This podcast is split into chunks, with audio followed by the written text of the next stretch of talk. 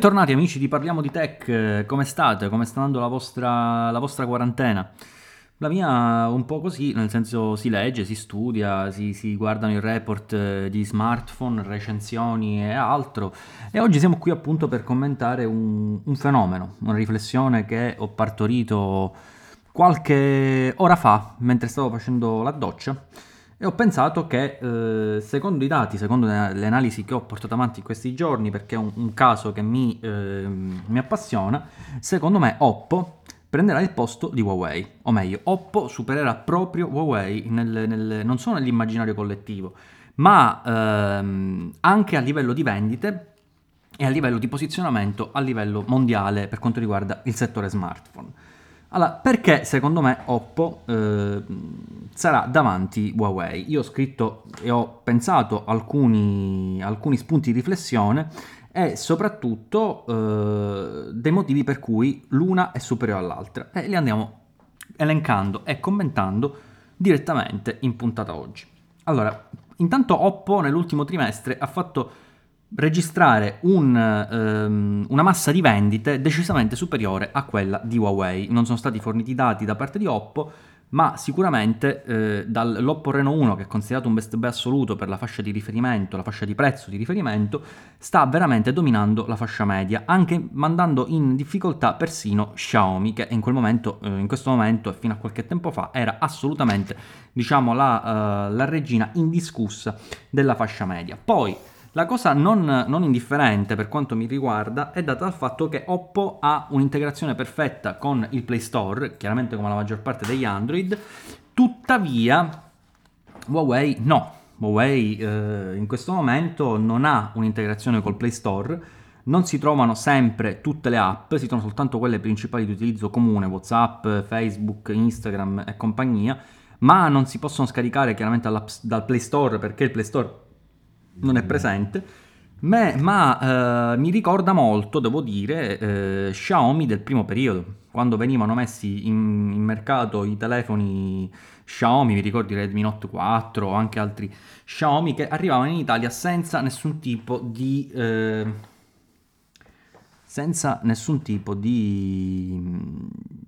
di servizio Google e che si doveva chiaramente installare, in particolare il Play Store, c'era tutto un magheggio di, di, di passaggi da fare che, per ottenere i servizi Google. Poi i servizi Google, ora non essendoci il Play Store chiaramente non ci sono i servizi Google, Oppo ha un'integrazione con i servizi Google,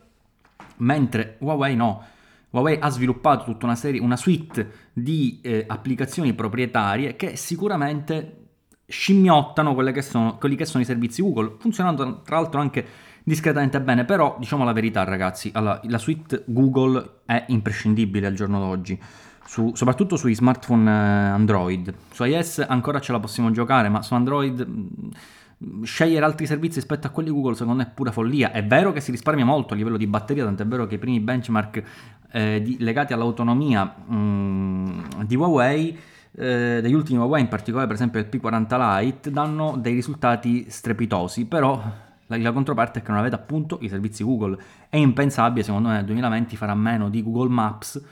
o uh, di altre applicazioni, Gmail se avete l'account Gmail, eh, non avere il Play Store, sono cose che pesano uh, nell'acquisto di un telefono. Cioè, se dobbiamo comprare un P20 Pro che ha i servizi, per esempio Google, a quel punto vi dico sì, ma andare a comprare un P40 1200 euro senza servizi Google, io mi rendo conto che per l'utente medio eh, eh, risulta spiazzante non trovare il Play Store, non sapere dove scaricare le app. Poi ho visto questa app gallery che hanno, che hanno che hanno creato, che mi sembra una sorta di aptoide, detto sinceramente, dei poveri, cioè, senza nessun tipo di, di, di, discriminazione, ma in effetti è una cosa piuttosto disarmante. Eh, per scaricare le app bisogna utilizzare gli APK, cioè ragazzi 1200 euro per fare questo, tutti questi passaggi per avere l'applicazione, onestamente non, non, non la trovo una cosa, ehm, una cosa, corretta. Poi io parlo anche di processori, perché eh, secondo me l'integrazione che possono dare gli Snapdragon, in questo caso... Mh, il, il, top di gamma di Oppo, per esempio, monta lo, lo, Snapdragon 865 e il top di gamma di Huawei ha un Kirin 980, se non erro. Secondo me l'integrazione che offre Snapdragon non sarà mai come quella di, di, di Huawei, mi spiace dirlo. Eh, mi spiace dirlo, mm, ma sono, di, sarò di parte, ma in effetti gli Snapdragon sono i migliori eh, processori al mondo. Basti pensare, per esempio, tagliando un attimo, facendo una piccola digressione, per esempio ho visto, eh, mi sembra che l'abbia fatto Nicolò Comerlato questo video, dove ha paragonato due Samsung, uno con Snapdragon e uno con Exynos, non c'era paragone riguardo alle prestazioni, lo Snapdragon è una spanna sopra, sia rispetto agli Exynos, sia rispetto secondo me anche agli Intel eh, del, prodotti per l'iPhone XS, perché sono stati prodotti del, da Intel l'anno scorso, eh, e Quest'anno, per quanto riguarda i Kirin, non c'è, proprio, non c'è proprio paragone. Lo Snapdragon 865 in questo momento e gli Snapdragon offrono, come dicevo prima, una capacità di ottimizzazione che altri processori non hanno.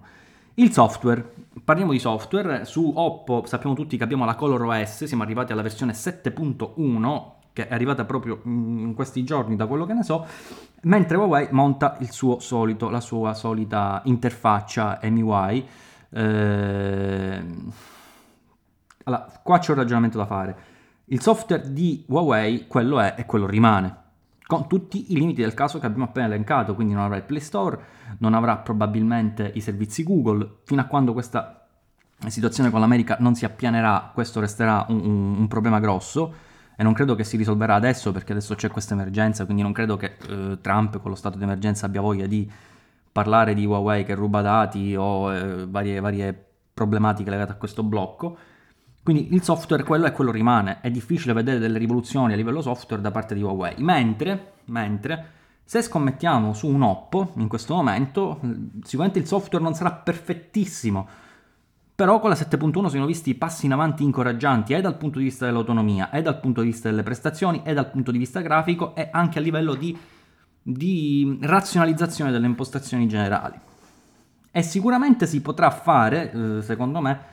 un passo in avanti alla volta per migliorare sempre di più questo, mm, questo, questo software. Ricordiamoci che Oppo potrà garantire, potrà sicuramente farsi aiutare perché chiaramente eh, OnePlus è sostanzialmente a eh, dominio al 99% di Oppo, si potrà fare aiutare anche nell'affinamento software, cosa che credo che stia cominciando ad avvenire. Poi Oppo sta cominciando a montare sui dispositivi il sostanzialmente il, il, refresh a 120 Hz, cosa che Huawei in questo momento non si sa cosa stia facendo. Anche a livello mediatico Huawei mi sembra un po' sparita, proprio da, da, da, dalle pubblicità, insomma un po' da tutto, non, non sembra più pregnante eh, come prima, è soprattutto presente negli spot, nella, nella pubblicità, sembra un po' um, in una fase realmente calante. Poi ehm, L'Oppo Reno in questo momento è, come dicevo prima, il, il, il, lo smartphone incontrastato della fascia media, sorprendentemente nell'ultimo trimestre Oppo Reno 1 parliamo, è sicuramente uno smartphone iconico per la casa perché è stato il primo smartphone ad avere un'impostazione full borderless con il 95% se non erro di, di, di display come percentuale, mentre lo stesso non possiamo dire nella fascia media di P30 Lite e P40 Lite che sono in questo momento molto dietro rispetto a mm, tutti gli altri competitor, non solo Oppo ma anche dietro Xiaomi e soprattutto anche dietro Oppo. Poi ehm, io vedo chiaramente dal punto di vista del design una Oppo che sta lavorando per portare avanti una filosofia di design non dico nuovissima ma quantomeno non troppo omologata agli altri, cosa che Huawei in realtà ormai ci siamo abituati a vedere, basti guardare il P40 Lite, una copia spudorata dell'iPhone 11, eh, 11 Pro e 11 Pro Max, con quel quadratino iconico della cam, e, insomma non, non, vedo un grosso cambio di passo, mentre per esempio, come dicevo prima, la serie Oppo è iconica perché ha un suo design particolare. Il, l'Oppo Reno X2 Pro è uno smartphone che ha un, un grande impatto visivo. Comunque ragazzi, detto questo è tutto, fatemi sapere voi cosa pensate di, eh, di, queste, di questo raffronto.